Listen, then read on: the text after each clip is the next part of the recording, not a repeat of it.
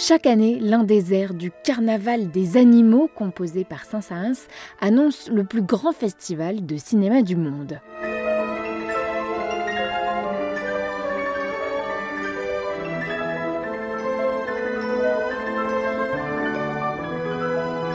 Celui de Cannes, évidemment, la 76e édition se tient cette semaine jusqu'au 28 mai.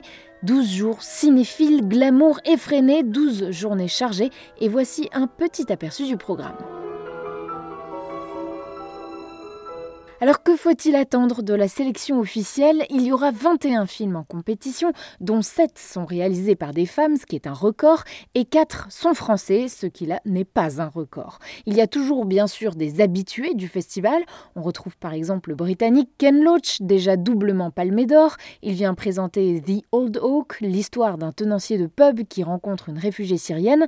Autre grand nom, Wim Wenders et son nouveau film Perfect Day, ou encore Wes Anderson avec Asteroid City. Where are you? Asteroid City, Farm Route 6, mile 75. Asteroid City, c'est l'histoire d'une conférence de jeunes astronomes perturbés par des événements rocambolesques. C'est barré, c'est jaune, c'est symétrique et c'est bourré de stars, de Scarlett Johansson à Tom Hanks. Bref, c'est du Wes Anderson tout craché. Toledo. That's Mitch Campbell. L'italien Nanni Moretti, le finlandais Aki Korismaki, le japonais Hirokazu Koreeda ou la française Justine Trier, cette compétition officielle a des allures de congrès d'anciens. Heureusement, il y a quelques nouvelles têtes et c'est le cas de Ramata Toulaïsi, réalisatrice franco-sénégalaise qui pointe le bout de sa caméra avec un premier film, Banel et Adama. Et la dernière fois qu'un cinéaste avait réussi à être sélectionné en compétition officielle avec son premier long métrage, eh bien c'était en 2019, Et les Misérables. Vous n'éviterez pas la colère et les cris. Putain La galère, c'est qu'il y a un drôle qui nous a filmés. Qu'est-ce que tu me parles de gérer un drôle là? Il y a un gamin inconscient là mais au-delà de sa programmation, que serait donc le Festival de Cannes sans ses traditionnelles polémiques? La première vient du film d'ouverture. Déjà, Jeanne Dubarry, présentée hors compétition et réalisée par Maïwen.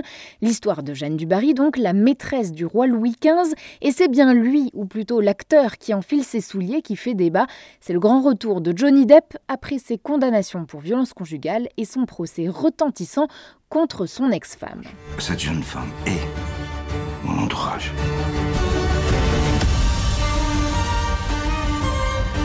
Je vous aime.